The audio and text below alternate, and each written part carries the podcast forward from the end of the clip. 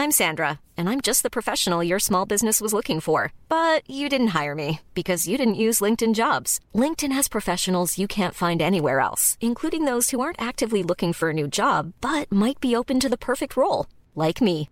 In a given month, over 70% of LinkedIn users don't visit other leading job sites. So if you're not looking on LinkedIn, you'll miss out on great candidates like Sandra. Start hiring professionals like a professional. Post your free job on linkedin.com slash spoken today. Hey, I'm Ryan Reynolds. Recently, I asked Mint Mobile's legal team if big wireless companies are allowed to raise prices due to inflation. They said yes. And then when I asked if raising prices technically violates those onerous two-year contracts, they said, what the f*** are you talking about, you insane Hollywood ass?" So to recap, we're cutting the price of Mint Unlimited from $30 a month to just $15 a month. Give it a try at mintmobile.com slash switch. $45 upfront for three months plus taxes and fees. Promo for new customers for limited time. Unlimited more than 40 gigabytes per month. Slows. Full terms at mintmobile.com. When you're ready to pop the question, the last thing you want to do is second guess the ring. At Bluenile.com, you can design a one-of-a-kind ring with the ease and convenience of shopping online. Choose your diamond and setting. When you find the one, you'll get it delivered right to your door. Go to Bluenile.com and use promo code LISTEN to get $50 off your purchase of $500 or more. That's code LISTEN at Bluenile.com for $50 off your purchase. Bluenile.com code LISTEN. Hi there, welcome to your weekly dose of inspiration from the High Performance Podcast. Here's what you can expect on this episode. The thought of not trying my hardest doesn't cross my mind. Like, I, am not looking forward to the pain, but I only know that there's going to be pain because I know I'm going to try my hardest. Like, I'm always going to go to that place and I might be rolling my eyes and dragging my feet, but it's not the session itself. It's just that I know I'm going to push myself and I'm like, oh, great, I'm going to be in the painful place again today. And I don't have any issue getting out of bed on those days because I know it's just part of what I want to be. It's what I, it's, I always want to be the best version of myself and I get there through hard work and pushing my body. We can't wait for this one. Uh, a very quick thank you for all the comments about the amazing Marcelino Sambe. If you want to join in the conversation about the podcast, then you can either follow the podcast on Instagram at High Performance, you can follow Damian at Liquid Thinker, or follow me at Jake Humphrey. Um, I also want to do a big shout out, as ever, to Lotus Cars. My relationship with them goes back years. Not only not only do they produce amazing vehicles, they do it in an amazing county, and you should really follow them across social media at Lotus Cars because they have big plans for 2020 and beyond. Right, here we go then. Thanks for joining us. Thanks for subscribing. Here is this week's High Performance Podcast. Hi there, I'm Jake Humphrey, and you're listening to High Performance, the podcast that delves into the minds of some of the most successful athletes, visionaries, entrepreneurs, and artists on the planet, and aims to unlock the very secrets of their success. As ever, I'm not alone. Our resident professor and author of Liquid Thinker, Damian Hughes, is with us. And Damian, today's guest operates on a daily basis inside one of the most competitive environments on the planet. What are you looking forward to hearing about? I'm really excited about today's uh, podcast, Jake. I think um, I remember reading many years ago, John McEnroe spoke about his journey from the top 10 to number two in tennis. He said that was an easier journey to make than going from number two to number one because it just felt like a completely different challenge. And our guest today is somebody that is actually in the process of making that journey and about sustaining it. So I'm excited to hear about it. Well, let's find out then. How has she made the journey to where she is today? What are the plans for taking the final step on that journey, as Damian has mentioned just there? And what's it like being someone who has to deal with constant pressure, constant scrutiny, pushing her body to the limit, pushing herself mentally to the limit, and at the same time acting as a real inspirational role model for young women and indeed young men right across the planet? Let's uh, welcome to the High Performance Podcast, Dina Asher Smith. Dina, thank you so much for being with us. Thank you for having me. And that intro was so, that is honestly the best intro I have ever had. I'm completely serious. Like, I was listening to it like visionary, all these nice things. I was like, oh, I hope I'm not a letdown. right. Well, we'll leave it there then. Perfect. Yeah, Thanks for we're joining good. us. let's not ruin it. Let's just end Exactly. here. Yeah, call it a day. Uh, right. Well, let's let's get into it then. Come on. We always start the podcast with the same question, and I, I never like to brief the guests about this question because I want total honesty from them at this point. What is your definition of high performance? Oh, good question. Um, my definition of high performance, that's a very good question. I guess is um, thinking from a sporting sporting world, sporting context, is just operating at the highest possible level and making sure that everything that you do is engineered and geared to make you or whatever the team is, whatever the environment is, the most successful vehicle possible. And um, it's just when everything works in sync it's more like a machine than like a group of people. And to me that's probably high performance and everything's just efficient and everything's there for a reason and it works well and you're successful. So yeah. There you go. Look dina i think for people listening to this they can understand high performance from a physical perspective. Okay you were clearly born with incredible natural ability but then physically you have to hone that ability. You have to work with your coaches. You have to put in the hours in the gym and make sure you stretch so you're supple and you work on your speed. All the things that come from the physical side of being a high performance athlete what's really fascinating to damian myself and the people listening to this podcast is how you go from being a young girl at school who enjoys running to being mentally a high performance performer. Can you remember the day when you went from this being something you enjoyed and a bit of a hobby to thinking, right, I need to make this my life. And if I'm going to do that, I need to be 100% dedicated to it. Um, I think for me, it was more of a process than a day. But um, I can definitely remember, I guess, key turning points. But to become, I guess, high performance and become more of an elite mindset and taking it from, as you said, kind of like a hobby to something that I want to make a career out of, and then going from having a career to make being wanting to be the best at what you do. Um, it's definitely a process and something that uh, my coach John, who's known me since I was eight years old and tiny, um, I think he's definitely had it in his sights since pretty early, probably when I was about ten. But I did not join the wavelengths till I was about seventeen, and. Um, yeah, I guess the turning point that I get um, that you're probably referring to is um, after I had become um, a global bronze medalist at the World Championships in Moscow in 2013. I was um, 17 years old and I had a whirlwind season. I'd done really good personal best times across the 100 and the 200 at the junior level. And I thought that that was going to be just like the end of my season because I was a GB junior. I was looking forward to going on holiday, you know, like typical kind of schoolgirl vibes. like I was happy. I got what I wanted to, but I just I knew there was a world championships, but at 17, like you just kind of think, oh yeah, I'm going to watch that at home. And then I got a call to say, oh, do you want to come to the world champs? And I was like, well, oh my God, I don't have any friends. I don't know anybody. Like that was my number one concern. but obviously, um, yeah, I went and I didn't expect to run because I was part of the relay squad and there's six girls, but um, I was put on the first leg and I made the strike four. Um, and then we came away with a bronze medal from the championships. And after that, the winter after that, I was nominated for BBC's Young Sports Personality of the Year, and I made the top three. I didn't win, but um, I made the top three. And I think that process, and particularly being nominated for BBC Young Sports Personality, that made me sit back and go, hang on a second. If um, the GB senior team think that you're good enough to be selected at such a young age, and and because in that process of getting a medal, I think at that point I became like the youngest world medalist like ever, like the world championships across the world I've ever seen. And if GB believe in you to this point, you've done this, and the IAAF are like, congratulations. And um, BBC think that you're good enough to be nominated alongside career sports people for BBC's Young Spotty, um, maybe you should take it a bit more seriously. so I remembered I kind of that day I went and and um, looked at my UCAS form and I changed my options to stay in London so I'd stay with my coach and I remember being like oh all my like uni aspirations where I wanted to go that's gone straight out the window and I literally remember the physical um, change in my UCAS form is like okay I better make this career work now because I was working very hard so I'd have the options to go to some of the best unis in the world and now I'm changing it for this track and field thing. So I better make it work. that was basically what I was telling myself as I was typing my UCAS form. But wow, um, yeah.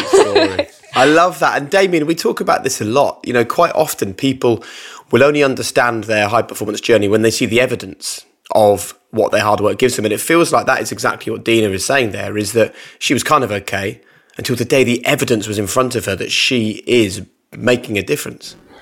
Yeah, that's very much been the theme that we've seen that confidence is often based on evidence that you're capable of doing something. But then that leads us to that interesting question, and Dina, of that when you've been going into territories where you don't have the evidence that you can be number one at that stage, how do you find evidence when it isn't necessarily so easy to, to discover? You don't. Like, that's what I love about kind of what I do in my job. Like, you literally don't know. Like, are you going to win the race? Are you going to be successful? Who knows? But as long as you've done the work, you believe in yourself, and you've done everything within your power, that when you stand on the line, you can put your best foot forward. You just have to hope that whatever you have inside you is the best and is good enough and you work hard so it is but ultimately like it's track and field like there's seven other women seven other teams on the track at the same time as you and they're just as hungry they've worked just as hard and um sometimes you don't have the evidence. Like you can have the predictions, you can have the times on paper, indicative things in training, but ultimately, like I always say, the Olympics, the World Championships, and nothing compares to. I'm incredibly biased, but the moment of a track and field championships, and particularly a track and field sprint championships, all bets are off. Like it's literally what happens in that 10 seconds. And it depends on so many th- things. It depends on how you handle it. It depends on what your prep's been like, whether you've been completely honest with yourself and whether you have left every stone unturned and worked really hard because ultimately everybody will see every weakness, whether that's physical or mental, when the gun goes and you've got to race. So quite frankly, like sometimes you don't, but you can just, you've just got to work really hard within yourself to, to that you're in the best position possible. And then you just go and do it. Like, that's it. So, so, so, can I ask you a question that we asked Dame Kelly Holmes and Dina? We asked her to determine that when she was on the home straight of the 800 metres final, how much of her gold medal came down to physical ability versus how much then came down to the mental ability of being able to still run as hard and as fast under pressure?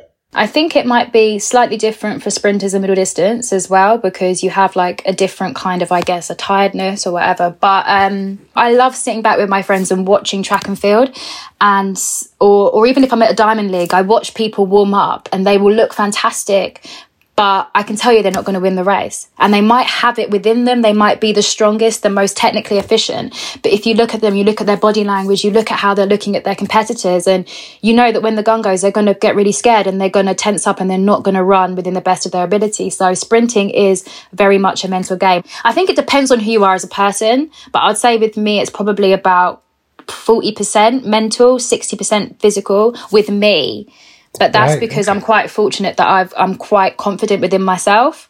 But I know that, but that's just me, like as a person in life anyway.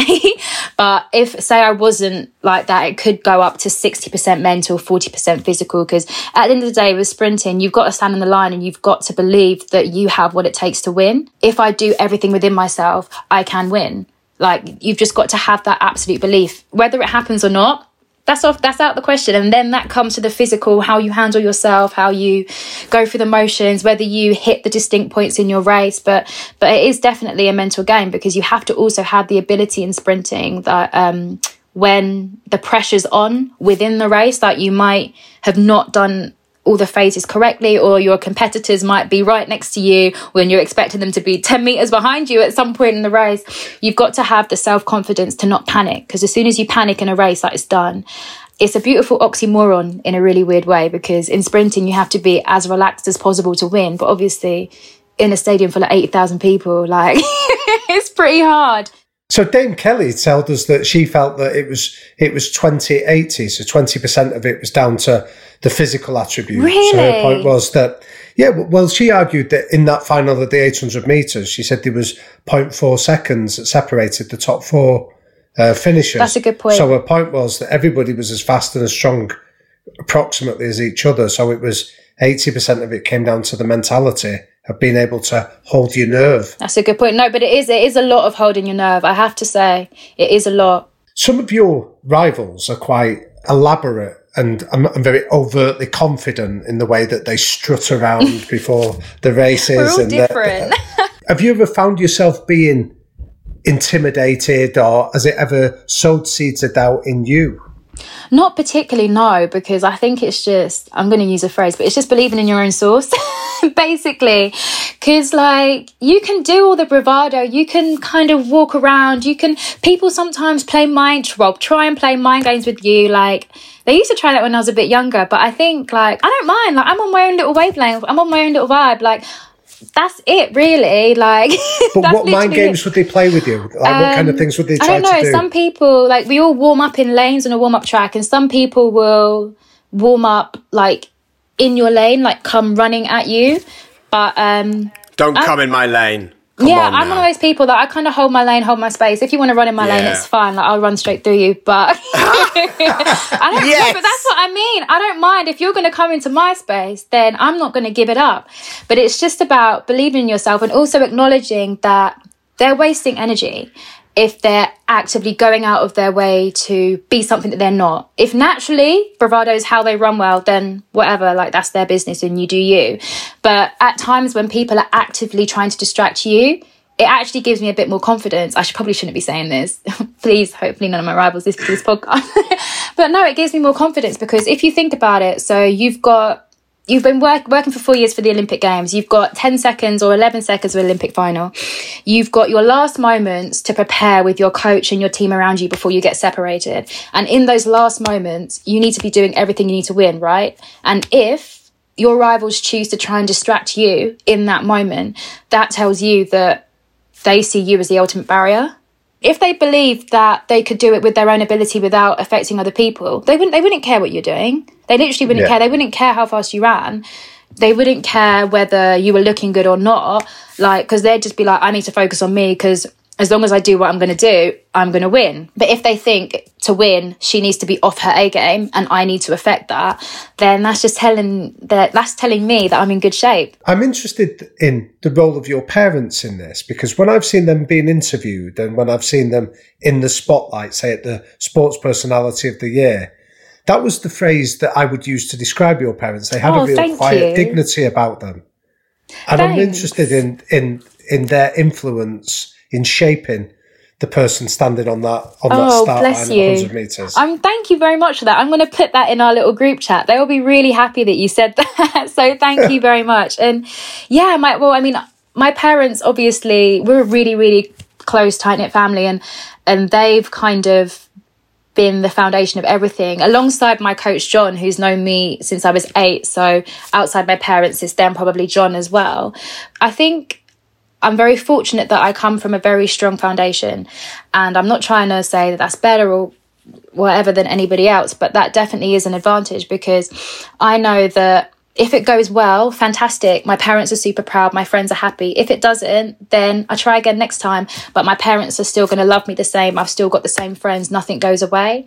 I've always got my foundation and I know who I am and like I'm happy with who I am. So I don't have to step outside, step outside of my character to kind of achieve something because I know that my friends and family are going to be, going to be cool. And ironically, if I step outside my character, my parents will be like, who on earth was that on the track today? We did not bring up a child like this. But, Um, they they just seem incredibly impressive people, and I was interested in the kind of lessons that they passed over to you. Yeah, yeah, they've they've taught me a lot. They taught me the the value of hard work consistently since I was younger, and and just to enjoy every day and take opportu- every opportunity that that comes at you, and be very grateful for every time I get to step on the track, and be very grateful that in the nicest way, the most stressful thing in my life on a day to day basis is getting from A to B very quickly. That's it. Like, it's a good life. I can't complain. I'm going to work very hard to be the best at it, but if not, if it's not the end of the world. it's a lovely it's a lovely phrase actually that for keeping what you do in perspective because there's one way of looking at it which is appearing on the global stage, running in front of millions of people at home, running in front of tens of thousands of people in the stadium, trying to fulfill the dreams of my teachers and my parents and my friends and the or nation. You can, and the nation. Or you can go mm, r- running from A to B as quick as possible. Yeah. It's a, it's a great way to describe well, it. Well, it is. It? I mean, I always try and I think I've always had the perspective of that I'm an entertainer and sport is is a special type of entertainment whereas it is our lives and it is really important and it is something that we work on day in day out it's a lifestyle so it is a very intense form of entertainment and we can't lose that it's just remembering that it's all fun and games in the nicest way. is. But obviously, I'm very serious about it. but and it's all fun and games. We we have a phrase in our family, Dina, which I, I am I'm kind of sensing maybe without having the same phrase, you have the same feeling from your family. So this was passed on to me by my parents, and I've got two little kids, and we try and do the same thing with them. And it is roots and wings. So you're giving your kid the wings to go and fly and do amazing stuff and conquer the world and have no barriers. At the same time, you've given them roots to know that as you go on that journey, you've always got the roots back here. And if you need to come back here at any time, this is your this is your base. yeah, that's definitely that. My dad, I've I've moved I've um, moved out of my house like a few years ago now, and every single week, my dad still asks me if I want to move back in. so I definitely, I definitely feel that I have very, very strong roots. My dad's like, "Are you sure? Like, are you sure? We do miss you." I'm like, "It's okay, Dad. I'm still coming around."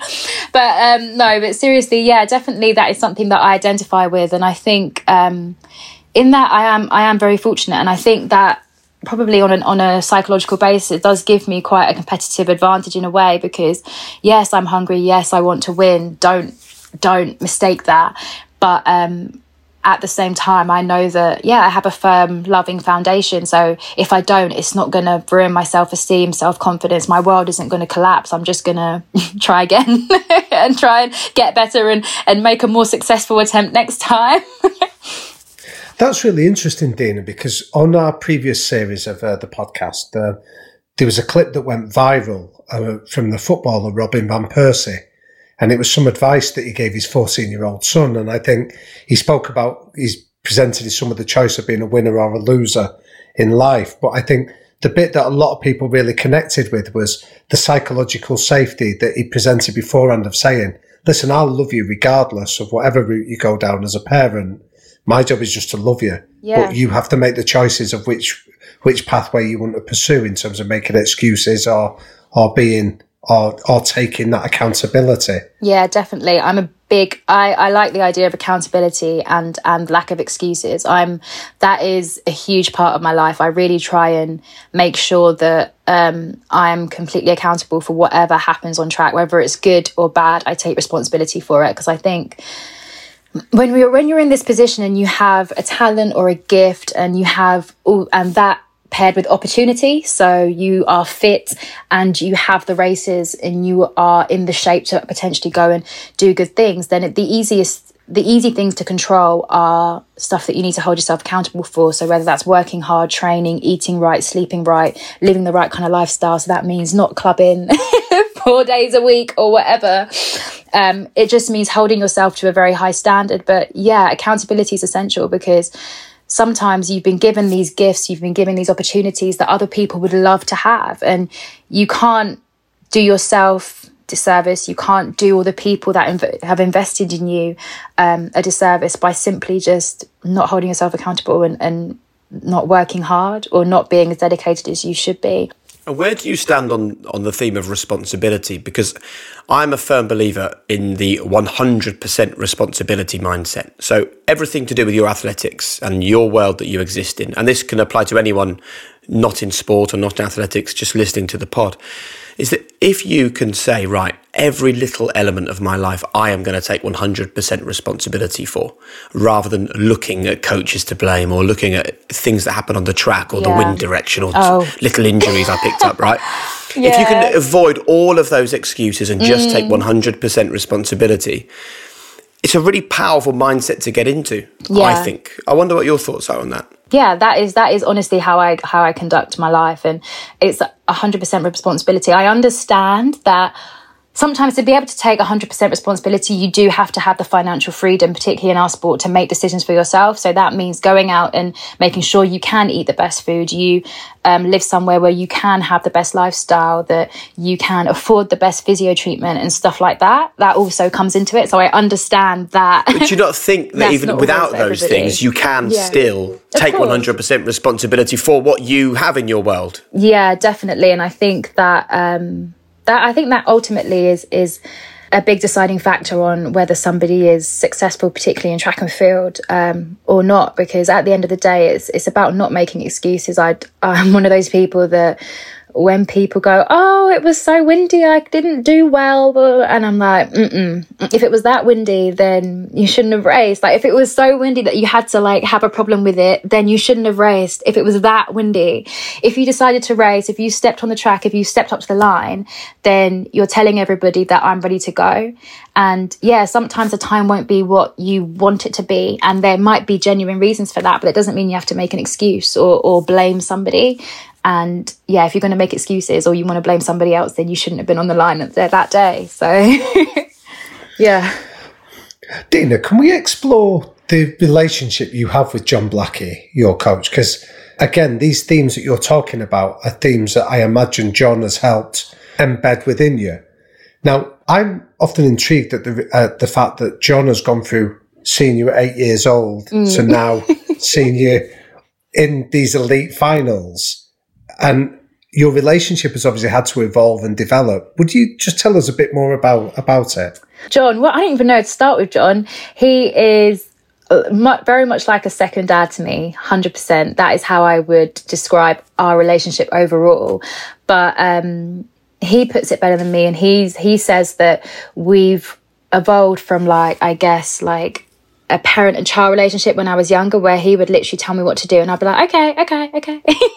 To um now i've got a bit older and i understand things to more of a partnership so we'll have very much respectful, equal conversation is what we want to do, how's best to tackle problems, what goals, what aims we want to go for, what we think we have to work on, um, how we improve something, whether something should be brought into the team, taken out of the team, and and what the best method forward is. But yeah, John is there are not enough positive words in the world to describe John. I'm incredibly grateful for all the time that he spent with me and the belief that he's had in me since I was so young. Because, um, yeah, it takes a special kind of person to have um, seen somebody at eight years old and gone, yeah, I see something in that one. Just don't let her get hurt and don't let her get bored of the sport. That's basically what he's been saying since I was since I was eight years old, and he's just gradually um, been really patient with my both my physical and mental development, adding things in when they needed to be, not pushing me into anything, not kind of pushing me to do stuff that I'm not ready for. And I think the most important thing about my relationship with John is that I hand on heart know that he wouldn't let me do anything or he wouldn't put me in a position that I couldn't handle. That and I think that's a big confidence boost as well because if John says you can do it, that means I can do it. Like because he's he's known me for so long, he knows. even if I'm not in the mood for something, or I might be a bit upset or whatever, he he knows how to pick me up. He knows when to push me, when to step back, and yeah, ultimately, if John says we're ready, then we're ready to go. Yeah. And from a parenting perspective, because uh, parents, as parents, we often struggle with things like this. You kind of you want to push your child as far as you can down a direction yeah. that you know they might love but at the same time, kind of have a realization that if it's not for them, you do need to accept that and step back. So, from the total reverse, really, what has John done from your perspective that we as parents can employ and be like, right, that is how you inspire and push a, a, an 8, 9, 10, 11 year old without making it too much? It's a good question. I think the most important thing is having fun when they're 9, 10, 11. Like, honestly, they just need to enjoy it because there's no point pushing anybody to do anything if they're not enjoying it. Like, they're not going to work hard. They're going to be miserable. They might get results if they're super talented, but they're going to run away from you and never talk to you again when they're done. Like, there are far more important things in life than just being successful and getting results. I know, and I know that sounds really weird to say on this podcast, but it's true. Like, even looking at the times that we're in, we can see there are far more important things than than just being the best at something. So when did he then turn the conversation from "Hey Dina, enjoy the race" to "Right, Dina, we need to win this race"? Ooh, when oh, did that? So he moment... does that now and again. He still does that to me now. I think it's because John is so chilled all the time.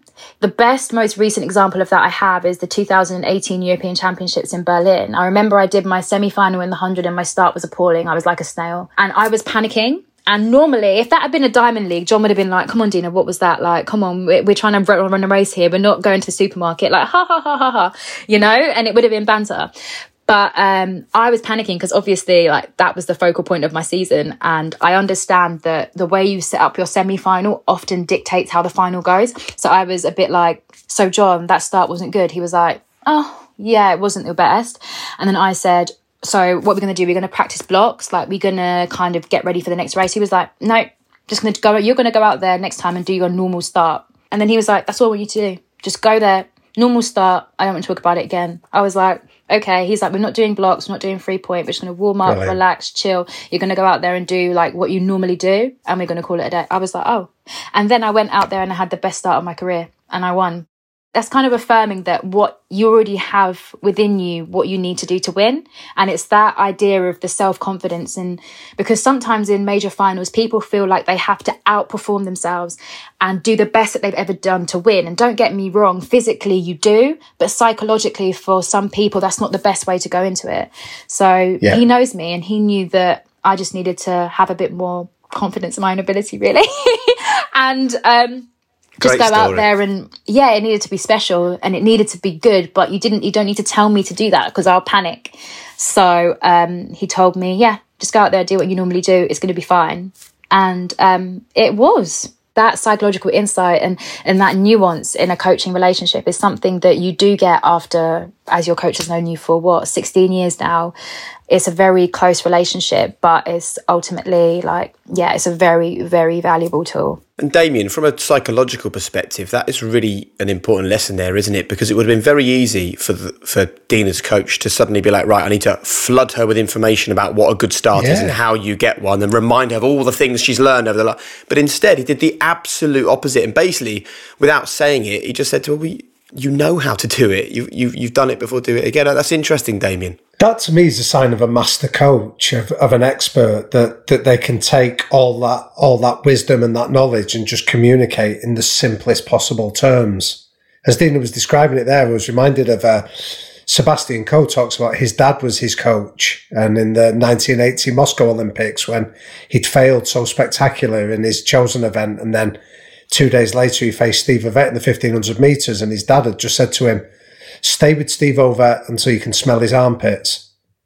And and and again, it seems like a really funny phrase to use, but Seb Coe speaks about that phrase: just smell his armpits until the final hundred meters, and then run past him. But it it was about taking a complex race strategy and just making it as simple as possible. There's something of inherently genius about about John's work to be able to do I'll that. tell him that too. moment. Be well happy You call him a genius. he won't shut up about that. yeah. No, but I think it is the ability to be able to communicate clearly under pressure that he would inevitably have felt is a sign of, of, of his own strength as a coach. Well, yeah, I, I agree with you because ultimately, when it comes to those big moments and and the the the bigger the stage, sometimes the simpler the cues need to be. If you've got too much flying around your head in in arguably what is going to be one of the most important moments of your life, then it's a bit too much, isn't it? You just got to sometimes you just got to go out there and do it and not overthink it. Correct. So I think a lot of John's technique is making sure that I'm relaxed, I'm chilled, and ultimately I believe in myself, and that whenever when I go out there, I'm in the right mindset to go and achieve what I need to achieve or what I can achieve. And yeah, for him, that's making sure I'm chilled, happy, and laughing. So yeah. Have you noticed the difference, and Dina, now that like previously on your journey, you've been chasing after that number one, that gold medal, that spot. Have you noticed the difference since the World Championships last year? No, no. I think it's because I don't know how to put this, but I've never really been much of a chaser, if that makes sense. I love being the underdog, as in, like, I love outperforming expectation. Get up to 30% off wedding jewelry at BlueNile.com and remember the joy of your wedding day forever. Blue Nile offers everything from diamond and lab grown diamond wedding bands to classic pearls, earrings you can design yourself, even gorgeous sapphire pieces for your something blue. Whatever you choose, Blue Nile's pieces are all graded for excellence for a lasting memento as brilliant as the love that inspired it. Right now, get up to 30% off at Blue BlueNile.com. BlueNile.com. This is Paige, the co-host of Giggly Squad, and I want to tell you about a company that I've been loving, Olive and June. Olive and June gives you everything that you need for a salon quality manicure in one box. And if you break it down, it really comes out to $2 a manicure, which is absolutely insane. It's also so easy to get salon worthy nails at home with Olive and June. The difference between how your nails used to look when you did them yourself and now with the Mani system is a complete game changer. The best thing about Olive and June too is it's a quick dry, dries in about one minute, lasts for five days, and full coverage in up to one to two coats. Visit oliveandjune.com slash perfect Mani 20 for 20% off your first system. That's oliveandjune.com slash perfect Mani 20 for 20% off your first system. Can I just talk about my Labrador Belle for a second? Oh, she's five years old. We love her so much. She is pretty much the most important person in the family, certainly more important than me. And that's why today's episode is sponsored by ASPCA Pet Health Insurance, because I know that your pet is part of your family and you want the best for them, right? But at the same time, vet bills can really add up. And that's why you should check out pet insurance. And with ASPCA Pet Health Insurance, you can focus on the care your pet deserves and cover what matters most. The ASPCA Pet Health Insurance Program has been around for over 18 years. They allow you to customize your plan, helping ensure your pet's plan is as unique as they are. And it's simple. Use their app to submit a claim, and you'll receive reimbursement for eligible vet bills directly into your bank account.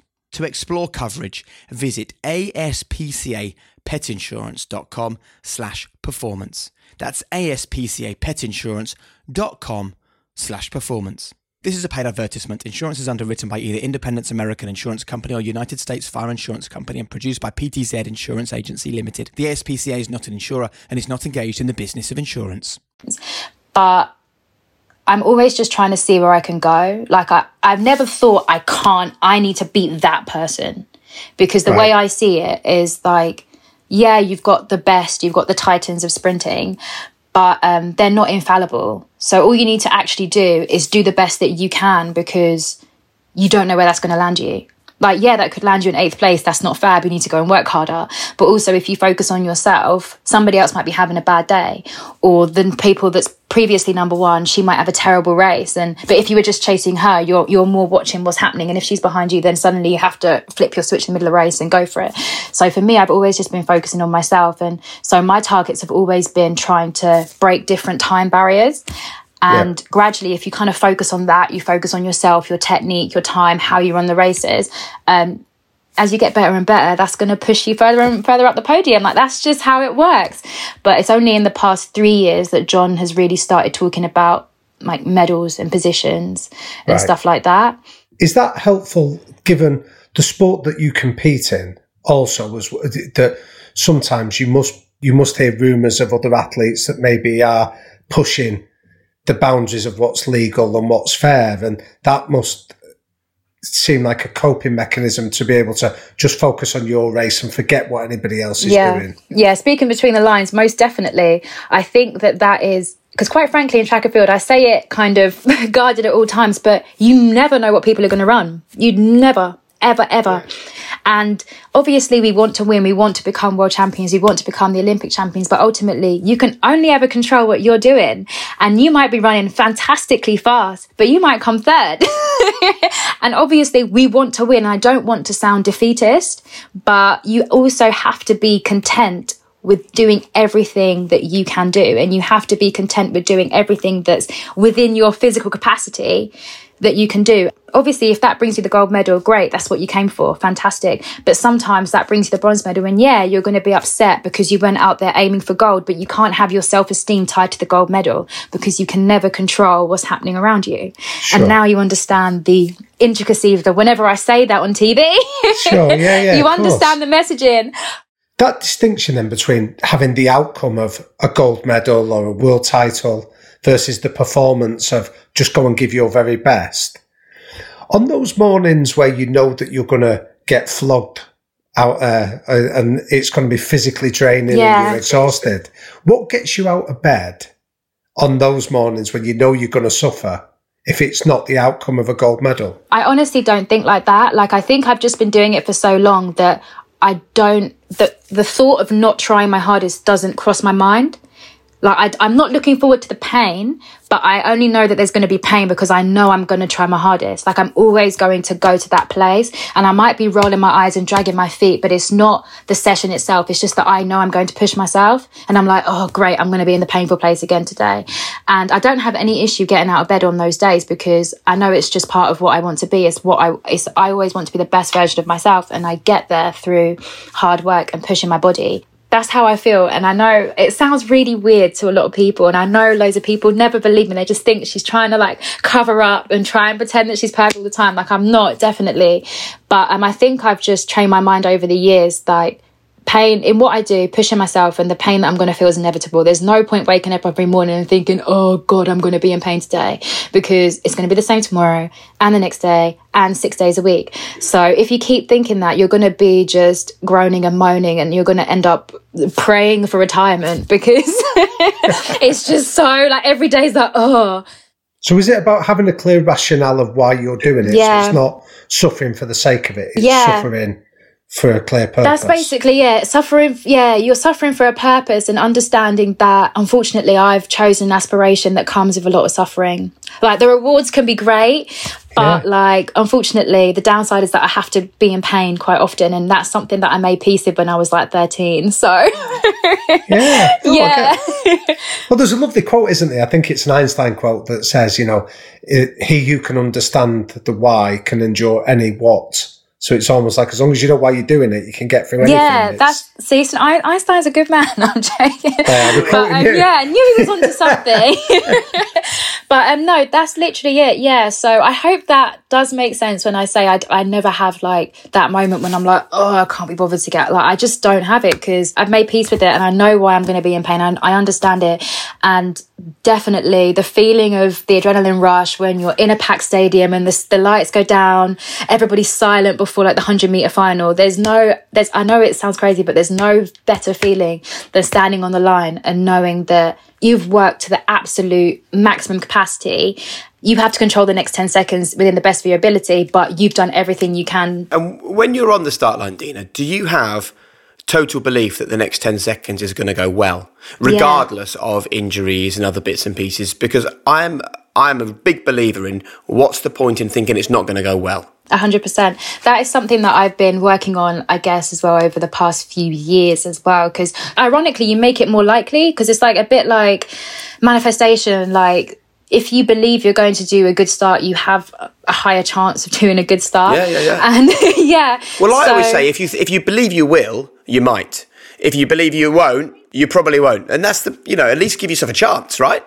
Life kicks us all when we're down anyway. Why would you do it to yourself? Exactly. Like there's seven other people on the line that's trying to see me fail, so I might as well believe in myself. Yes. yeah, don't like, make I'm it eight people against me. you, right? exactly. I'm the one that's got me. I need to at least believe in myself because I know those other girls won't want you to be doing well. So, yeah. It, it, I get a sense that this is you're so comfortable in the role that you have as a sprinter, is there any element of this job that is not easy for you? I mean, I wonder whether it's the social media scrutiny or people assuming if you're having an amazing photo shoot for Vanity Fair, it must have taken your eye off what you're doing. Maybe it's the fact that, you, I mean, you wrote a really beautiful article for, for the Telegraph about Black Lives Matter and the, and, and the murder of George Floyd in America.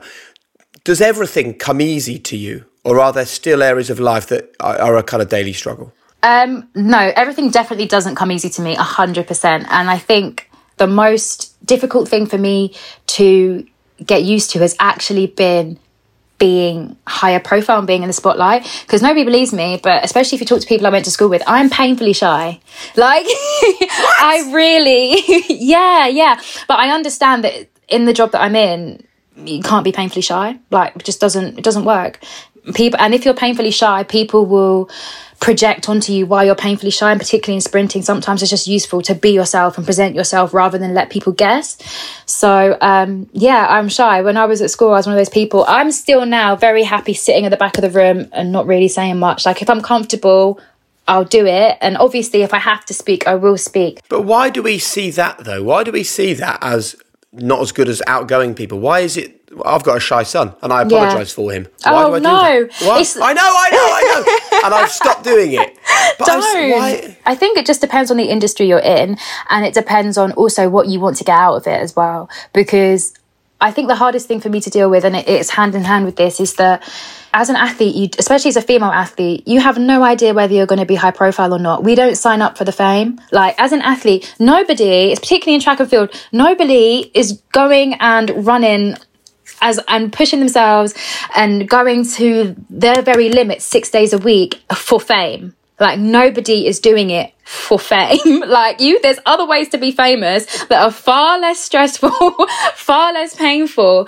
So, how do you deal with it, Dina? I guess I deal with it by just kind of normalizing it. And I think social media is something that is, in, I think it is very difficult for quite a few people that are higher profile, and particularly the ones that might be a bit more naturally shy or might be a bit more, um, they never expected to kind of be in this position. So the idea that somebody can type a message to them and because people don't see you as real, which is the thing. Like people kind of always see you as through a TV screen. They don't see you as a, as a as an actual person with emotion. So people kind of just say what they want like all the time, which people are free to do, but like doesn't mean that A, there shouldn't be consequences and B, it doesn't mean that I have to read it. So for me on social media, I'm very much more of somebody that puts stuff out there rather than receives. So I have the accounts, but I don't spend my time scrolling them, especially over this pandemic with all the news all the time all over Twitter. I've pretty much taken myself off Twitter. Like I'll push, I'll put stuff out there and I'll post stuff that's important, but I won't scroll my feed. And Instagram, I have, I follow all my friends in, in track, but I have like most people that I either compete with or they're genuine track friends. I have them all muted and I have like loads of fashion and dresses and stuff that I like outside of track as well. Because I think it's also that escapism and making sure that you maintain the balance. But yeah, as you can see by my body language, that is definitely something that I'm still getting used to. But is that not unusual amongst your peer group, Dina? It's very normal, very, very normal. Sometimes I do feel sorry as well for some of my colleagues who might even behind the scenes have stuff like Asperger's and stuff, but they're so they're not really not comfortable, but then people will mock them for being uncomfortable and they think or they think they're hiding something because they're uncomfortable, but really they just don't understand they have like Asperger's or something because they're just trying to run, you know? And that is something that, yeah, it's hard to deal with for a lot of us. Going back to the social media thing, I saw a brilliant article the other day, and it was basically saying that we all spend hours and hours thinking, should I eat this food? Is this healthy? Is this carbohydrates at the right time of day? Blah, blah, blah. None of us apply that filter to what we look at on our phones. So we're, we're kind of almost eating junk food for our brains by looking at accounts that are bad for us, watching other people's lives taken through a filter, and you're and you're then comparing other people's filtered lives to your own reality.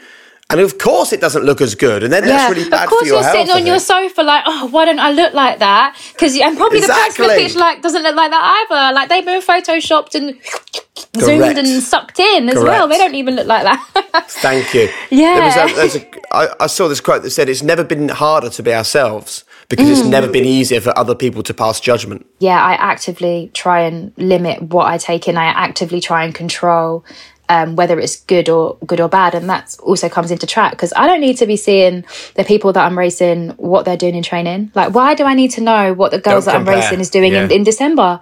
Like, I like them, so I'm not going to cause a feud and unfollow them, but I don't need to see it. We're all unique, and, and it's a sport where you can 100% be yourself, and people just line you up and see on what day which self is the best. Um, it's about making it work for you, and and yeah, there's no point comparing because we're all different. And as someone with a 100% responsibility mindset, what they do has no impact on what you do anyway, Of right? course, You yeah, do your thing. yeah, hundred percent. Look, we've we've pretty much reached the end, Dina, but we always finish with a little quick fire quick fire round. So I'll go first. Good luck. Uh, they're easy. Three non-negotiable behaviours that you and the people around you have to buy into. Oh, honesty. Even if you've made a mistake, I want to know the mistake. I don't want you to cover it up. So be upfront, be honest, um, be responsible as well. So if I'm putting my best foot forward, I would really like you to put your best foot forward as well. I don't want you to be kind of late or lazy or kind of half doing stuff because if I'm lying on the track really exhausted, you should be as well. And um, good vibes, positivity. I don't want to little black cloud around me. Like I'm not a little black cloud. I'm a very sunny, happy person, but I'm also an empath. So if you're a black cloud, I will become a black cloud too. So everybody needs to be on their best behavior. That's not being artificial. Doesn't mean you have to be like that every time. Of course, we will have our down times, but definitely more ups than downs. What advice would you give a teenage Dina just starting out? Um, have fun, definitely. Keep smiling, have fun, be patient because well, definitely when I was a teenager, I was one of those people that I'd do like five press ups and I'd be like, why are my arms still looking like this? Like, why don't I have like huge guns? so be patient and consistently work hard because patience and hard work come in hand on hand. Like you might do a tough session, but it doesn't mean that you're going to instantly be faster the next day. You need to consistently work hard and, and be patient with it. And then the fruits of your labor will show. I think I know the answer to this one. Are you happy? Yes, of course I am. I'm very fortunate that all my family and friends have done been okay in this crisis, in this coronavirus crisis. And I'm fit, I'm healthy. The Olympics will, fingers crossed, be a spectacle next year. And I'm hoping that I'm going to be in fantastic shape. And yeah, of course I am. It's all good. Life's good. How important is legacy for you? At the moment, I want. I, I really want to win. That I'm not really thinking about legacy. I guess I'm thinking a bit single minded short term. I want to win. I don't, I, I want to win now because I've surpassed so many of my own expectations that I had. Like I'd never thought I'd be an international, always wanted to go to the Olympics, didn't think I was going to go to the Olympics, definitely never thought I was going to be a world champion. So you might as well go the whole way now. And, um, the legacy thing, I haven't I haven't thought about that yet. I think deal with the uh, deal with the running and the legacy may well just take care. Hopefully, hopefully. Final one for people who are listening to this, and, and it's obviously your whole life is sport and sprinting and athletics, but this is for, for anyone doing any job in any walk of life. What is your one golden rule to living a high performance life? What's the one sort of final message you'd like people to take away from this podcast? Be happy, be positive, but also be smart. Shortcuts aren't there. Shortcuts don't. No, that's a big no from me. Um, like, though you do things properly, do things smartly or smartly cleverly with that's not a good word either but yeah be smart um, no shortcuts and, and enjoy the ride brilliant listen it has been an absolute pleasure to sit and chat to you um, your your zest for life radiates over the over the laptop. I wish we could have done these in person, but yeah, you know, for sorry. various reasons, it's not Training possible. Program no, it's not is at all. back on properly. But it's, um, but I'm just thank- I'm just glad the technology exists to allow us to still have Yeah. this conversation. No, seriously, Dina, just to echo what Jake said, I think it's been uh, been really inspiring and a real a real treat just to sit down with you. So thank you for making the time. It's all right. Thank you for having me and thank you for thinking of me. And I hope you get that number one spot um, on the podcast Yes. list in the coming year. That's that's what we're all after, isn't it? That's what we're all after. number one. Damian, Jake, you know when you just meet people and they just radiate sort of not even just positivity, just almost some ethereal thing that you that you can't put your finger on, but they make you feel good. yeah, definitely. The, um, we spoke about this before, haven't we? After we met Ant Middleton, and he spoke about how the Royal Marines divide people up into ener- energy sappers and energizers, people that just light up a room when they walk in, as opposed to people that light up a room when they walk out. And Dina was very much somebody that just lit up a room when she walked into it. It was, uh, yeah, she's left us with a warm feeling afterwards. Amazing. And what you know, getting down to the kind of the crux of what High Performance Podcast is about. One thing that really stood out to me was she had a huge smile on her face when talking about the pressure of standing on the start line of a race. It wasn't like, oh yeah, when we stand on the start line. She goes, oh, I love it. Yeah, the start. Of it. She's she is psychologically perfect in that respect for being a sprinter and for dealing with that very public and very personal moment, which you get all at the same time on the start of a at the start of a race. Yeah, I think, you know, a big theme that's come across in our podcast has been how people can reframe a certain situation, whether it's they've had a disastrous performance and they can reframe it as, as, as feedback, or we've interviewed people that have had disabilities and they've then seen it as a strength. And I think the way that Dina reframes pressure and sees it as a privilege is a, like you say, a great, uh, competitive advantage to her when she's finding herself on that start line of a 100 or 200 meter final. Amazing. And I think that she's obviously been fortunate that she has amazing parents and she's landed with a, an incredible coach. But I also often think that people make those things happen for themselves, you know? Yeah, very much. I think um, we often talk about opportunity versus preparation leads to uh, high performance. And I think she's had the opportunity to, like you say, be blessed with great parents and a great coach in John Blackie.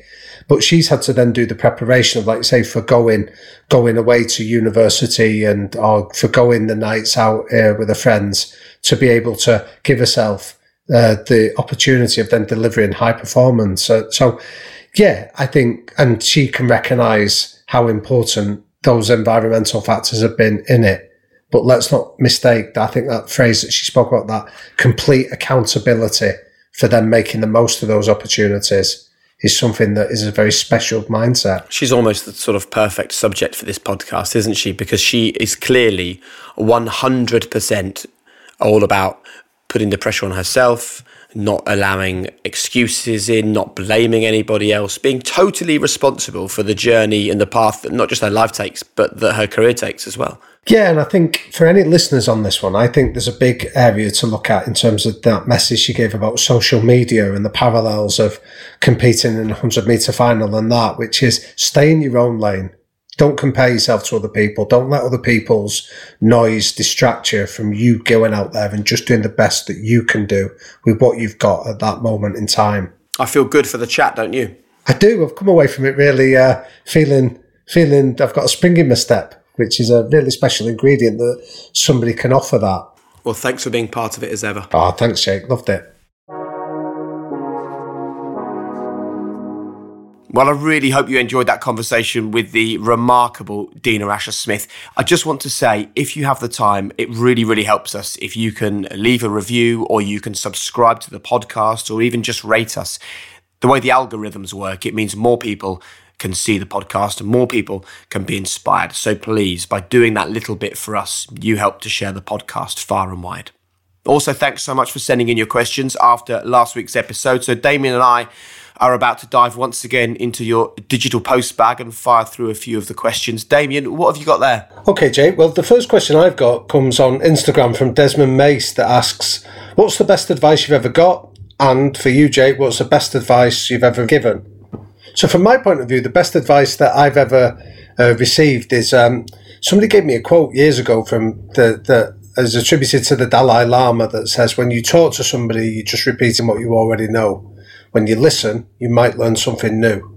So it's something I always try and keep in mind of just be open minded and, and come with your ears open to listen to somebody. Brilliant. Um, the best advice I've ever given is something I always say to a lot of people. I get messages every single day on, on my social media from people that want to be a TV presenter. And the world is full of people telling you that it's hard or it's unlikely or it's not going to happen or it only happens to a very few people and they're really lucky. I always give the total opposite advice. And this applies to anybody, whether they want to be a, a CEO of a FTSE 100, a, a top level sports person, um, or they just want to be a TV presenter like me. Why not you? And I always say the same thing it could be you. Um, and I always think that's a really strong bit of advice because then as soon as you think, well, why not me? Well, you know, I would say someone has to be on the telly doing my job in 10, 15 years. It's probably not going to be me. So why not you? And I think the message really is make sure it's you. Um, let me read through a few other messages that have come in. Raj Real Estate says Marcelino Sambe seems to be an astonishingly centered individual for someone so young. Lots of messages coming in actually about uh, Marcelino and how amazing he was. Um, John O.A. Marston 24 left us a review on uh, Apple Podcasts. He said, I'll be honest, when I first heard about this, I thought, oh, another business person trying to sell us with hope and desire to seize the day, blah, blah, blah. How wrong I was. It's so much more than that. Mondays have not been the same since I've started listening to this. It's not only good for those in the business world, but everyday life too. So thank you, all of you, for your your um, for your reviews. I've got um, a question here. It comes from Sriraj underscore one. How do you strike a balance between working hard for a goal and your social life with friends? What do you think, Damian? Oh, what a brilliant question that is. I think it's a difficult one because, you know, a lot of people that we've met on the podcast have been almost obsessive in pursuing it. But I do think that it's essential that it's balanced to help us have a more rounded personality and understand that rest and downtime are an important part of the process of going for a goal. Yeah, I'll give you one that I often use when I'm going on holiday because I struggle to unwind. My father in law said to me, Another way of saying recreation is recreation. Recreation is recreation. So, in other words, you're stepping back to just recreate, to build, to go again. And the other thing I would say for people when they're toying with the sort of challenge of personal life and business life is um, not only is that going to be solved anyway by making sure that your business or your working life or whatever you're involved in is one of your interests because it will attract other people with similar interests. So actually, you'll find the people you're going out for dinner with and drinking with and having barbecues with are people that actually you work with, but you're actually mates more than anything else. And also, personal relationships, as you know, Damian, are absolutely key. So by fostering personal relationships with people um, that you work with, they naturally become your friends. You know, don't hide behind emails, don't hide behind phone calls. Personal relationships, I think, is key. Yeah, I think it's massive, and and, and like just as you're saying it there, Jake, a metaphor comes to mind that's relevant for you. That Formula One is the fastest sport in the world, and it's and it's won by those that can learn to take their pit stops and uh, most effectively. You know, and I think that's a metaphor for all of us that however fast life is, we all need a pit stop to recharge, and I like that idea of recreation. Love it. You got another question? Yep, I've got one here from. Um, this is a really interesting one, given what's happened this week from uh, Matt uh, Mizowski, that says uh, he's a massive Liverpool fan and looking at what makes Klopp successful. And is it possible to transfer him into a corporate environment as a CEO, and would he be a success? So the essence is, can a high performing sports manager become a high performing CEO, and what are the benefits and risks? Great question. I mean, the two things that spring to mind to me, Damian, are the things that we've been told so much on this podcast from people. The first one is absolute relentlessness. I would say pretty much every guest has talked about relentlessness. Um, and there's a guest coming up in the next few episodes, and he will talk a lot about consistency. It's great to be relentless, but if you're relentless for a week out of 52, you're not going to be a success. It's about combining relentlessness with consistency and making sure that you recreate and take a pit stop when you need to.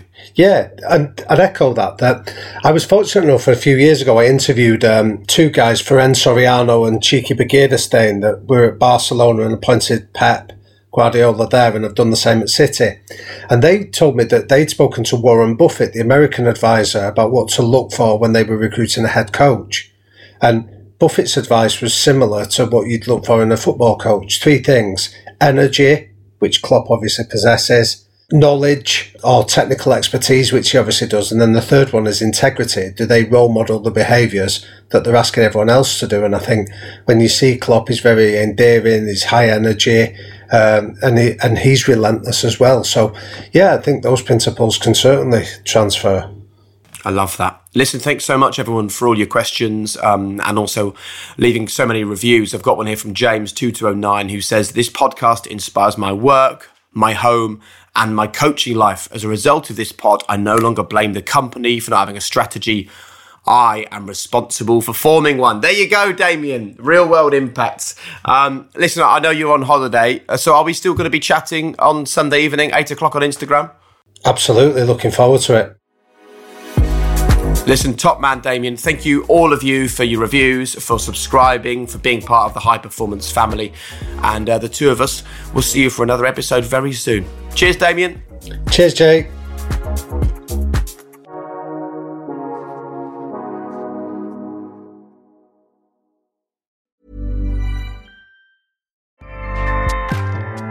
ACAST powers the world's best podcasts. Here's a show that we recommend. This is Roundabout Season 2, and we're back to share more stories from the road and the memories made along the way. We're talking rest stops. If we're stopping to get gas, you will be timed. you will be for sure. Misguided plans. I grew up in the city, so I have like, you know, a healthy fear of real extreme darkness. this was like wilderness a lot of laughs. Y'all weird, but you, yeah, you, you were different. Like you were real different, bro. I can't really put my finger on it. And so much more. Just goes to show that unexpected things sometimes are the best when it comes to a road trip. Roundabout Season 2, presented by Nissan, is live now with new episodes rolling out every Thursday. Listen and subscribe wherever you get your podcasts.